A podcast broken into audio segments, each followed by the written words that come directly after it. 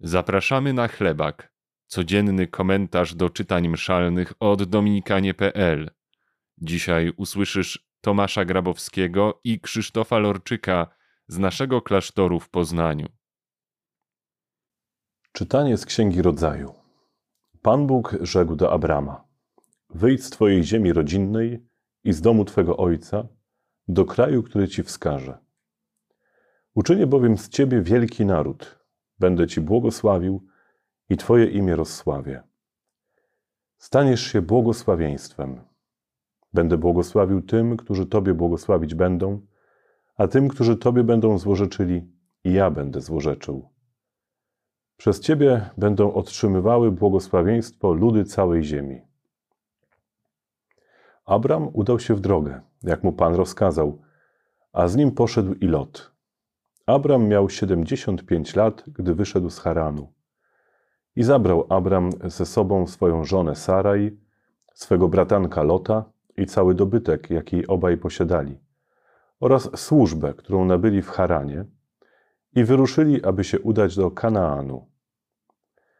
Gdy zaś przybyli do Kanaanu, Abram przeszedł przez ten kraj, aż do pewnej miejscowości koło Sychem, do dębu More a w kraju tym mieszkali wówczas Kananejczycy.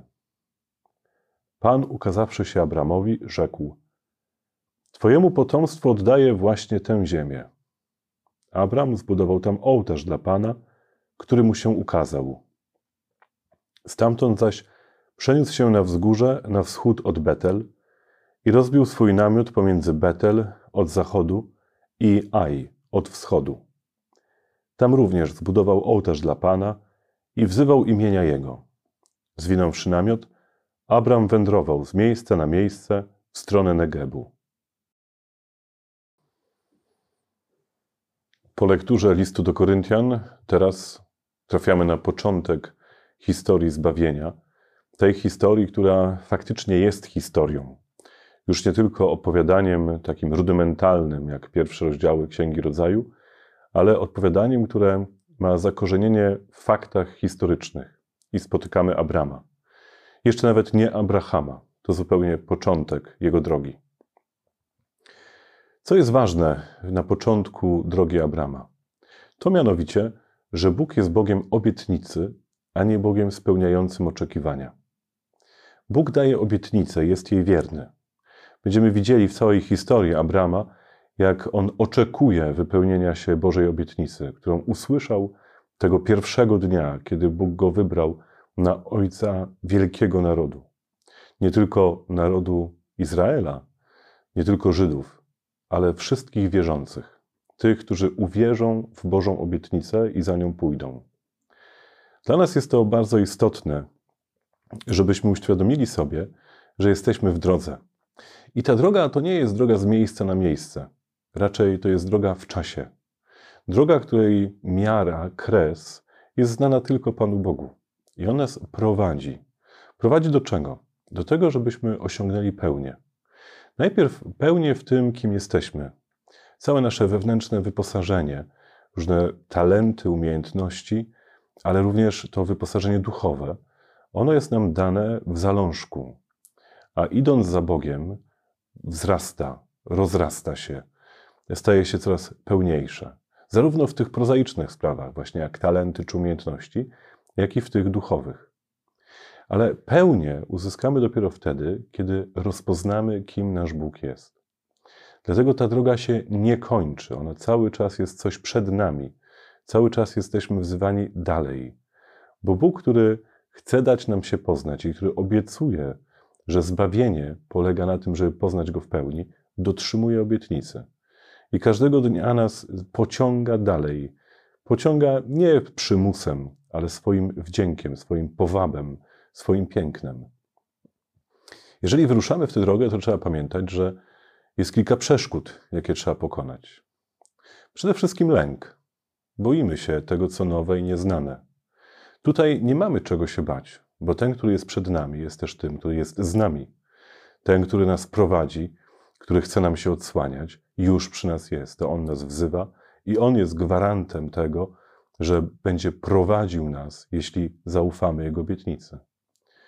Niemniej jednak wymaga to odwagi, żeby przełamać lęk.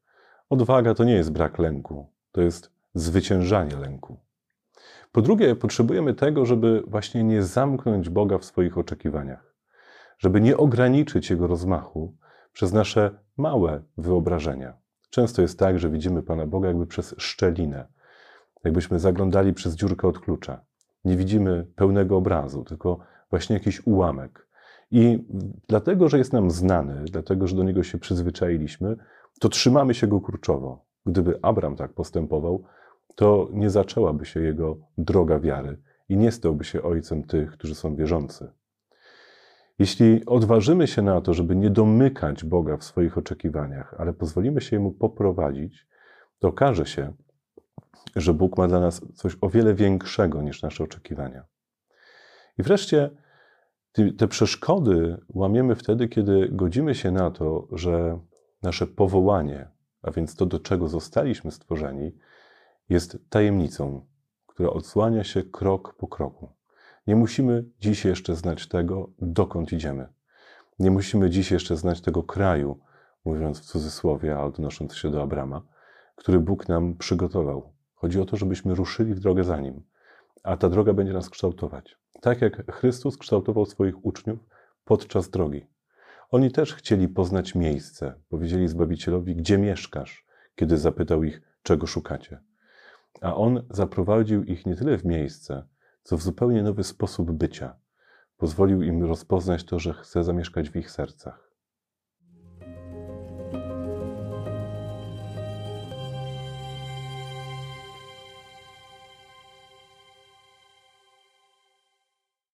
Z Ewangelii według świętego Mateusza. Jezus powiedział do swoich uczniów: Nie sądźcie, abyście nie byli sądzeni, bo takim sądem, jakim sądzicie, i was osądzą, i taką miarą, jaką wymierzycie, wam odmierzą. Czemu to widzisz drzazgę w oku swego brata, a nie dostrzegasz belki we własnym oku? Albo jak możesz mówić swemu bratu: Pozwól, że usunę drzazgę z twego oka, podczas gdy belka tkwi w twoim oku obłudniku. Usuń najpierw belkę ze swego oka, a wtedy przejrzysz, ażeby usunąć drzazgę z oka swego brata.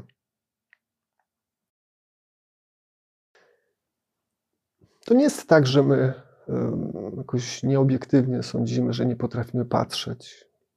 My często patrząc na drugiego i wydając różnego rodzaju sądy, opinie, my jesteśmy dobrymi obserwatorami. E, my zauważamy dobrze różne rzeczy. E, tylko może czasem warto przy tym patrzeniu i przy, tych, e, przy tym sądzeniu spróbować na modlitwie mm, tą matrycę, to lustro, w którym przeglądamy innych, trochę skierować na siebie. Być może warto jakoś spróbować poprzyglądać się sobie, używając takiej samej miary, e, jaką stosujemy do innych. E, bo wtedy może się okazać, mm, że to nie jest tak, że tak bardzo e, różnimy się od tych wszystkich, których krytykujemy, których sądzimy. To nas wtedy prowadzi do, do odkrycia mm, tego, że inni i my potrzebujemy Bożego miłosierdzia, potrzebujemy wyrozumiałości, E, I to też rodzi jakąś wyrozumiałość e, w postępowaniu wobec innych. E, ale myślę sobie, że kiedy słyszymy też dzisiaj o tej drzazdze wokół, to mm, albo o belce raczej, to, mm, to warto mm, pomyśleć sobie i przypomnieć sobie, jaka jest najprostsza metoda, żeby coś takiego, co wpadło nam do oka, żeby, żeby, żeby z niego usunąć. E, I taką najprostszą, najprostszą e, jest płacz. I może czasem potrzebujemy spojrzeć tak na siebie e, i trochę takimi łzami skruchy, widząc, że nie różnimy się od innych, od tych wszystkich, których osądziliśmy, oceniliśmy, po prostu zwyczajnie zapłakać. I często to prowadzi nas do tego, że mm, potrafimy inaczej patrzeć na innych, trochę prawdziwiej, e, trochę z większą wyrozumiałością i łagodnością. Dzięki Twojemu wsparciu możemy robić to, co robimy, coraz lepiej.